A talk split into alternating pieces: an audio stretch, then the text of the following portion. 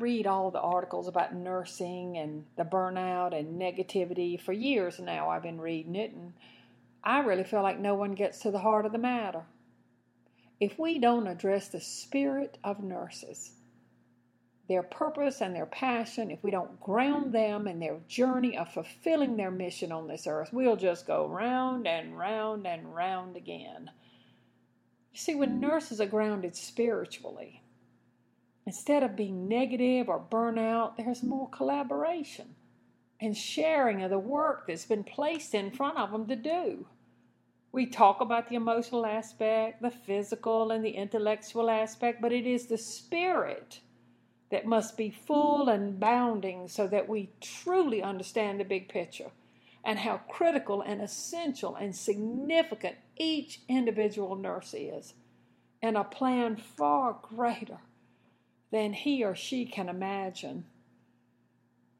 What can our institutions do or individual nursing leaders to create and put in place an environment to rejuvenate the very essence of the heart and hands and feet of God, and that's who the nurses are.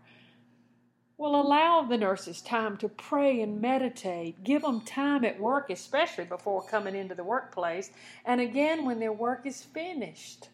Create opportunities for nurses to express how they feel, how they made a difference because they do.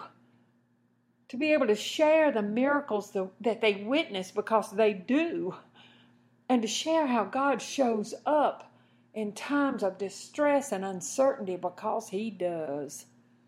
We are spirits housed in these human bodies, created by a divine Creator who wants us to know Him, to have a relationship with Him so He can help us through trying times.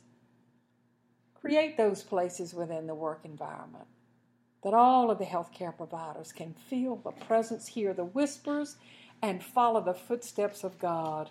No better method to fight burnout, no greater strategic plan than to know and express His divine love. I hope to talk with you again soon. God bless.